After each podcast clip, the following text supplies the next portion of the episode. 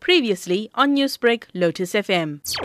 As an organization, we are very saddened by this tragic event. We'd like to send our sincerest condolences uh, to the family. Details are still very sketchy at this stage, except that uh, yesterday at eight in the evening, our ranger got a report that a leopard had attacked a toddler. And uh, when he rushed to the scene, he found that uh, the family had taken the toddler to the hospital in Shongwe in Malelane. The toddler was uh, a child of one of our colleagues who is a, a technical supervisor within uh, the Kruger National Park in that section. And when they got to hospital, unfortunately, the doctors were not able to save the toddler and he passed away. Are accidents of this nature of common occurrence at the park? They are not a common occurrence. They are very rare, but uh, they do happen and they come with this kind of tragic consequences as and when they happen. And it is something that we live with, those who work in the park. It is a risk that we live with every day because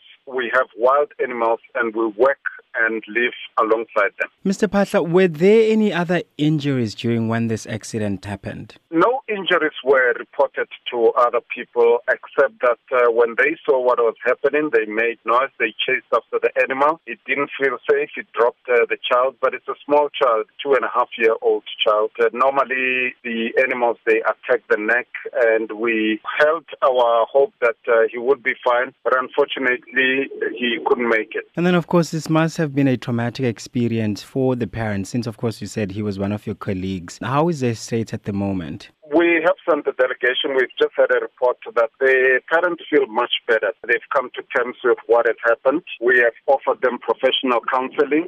We also are going to give them moral support.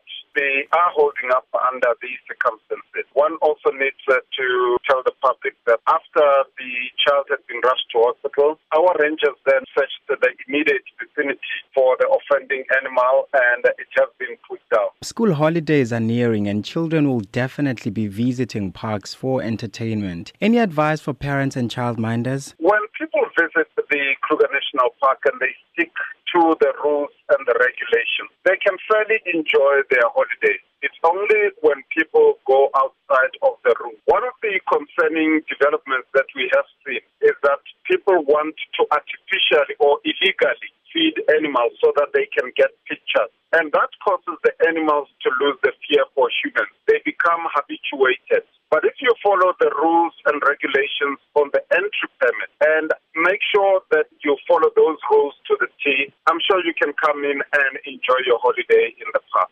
Newsbreak, Lotus F M, powered by S A B C News.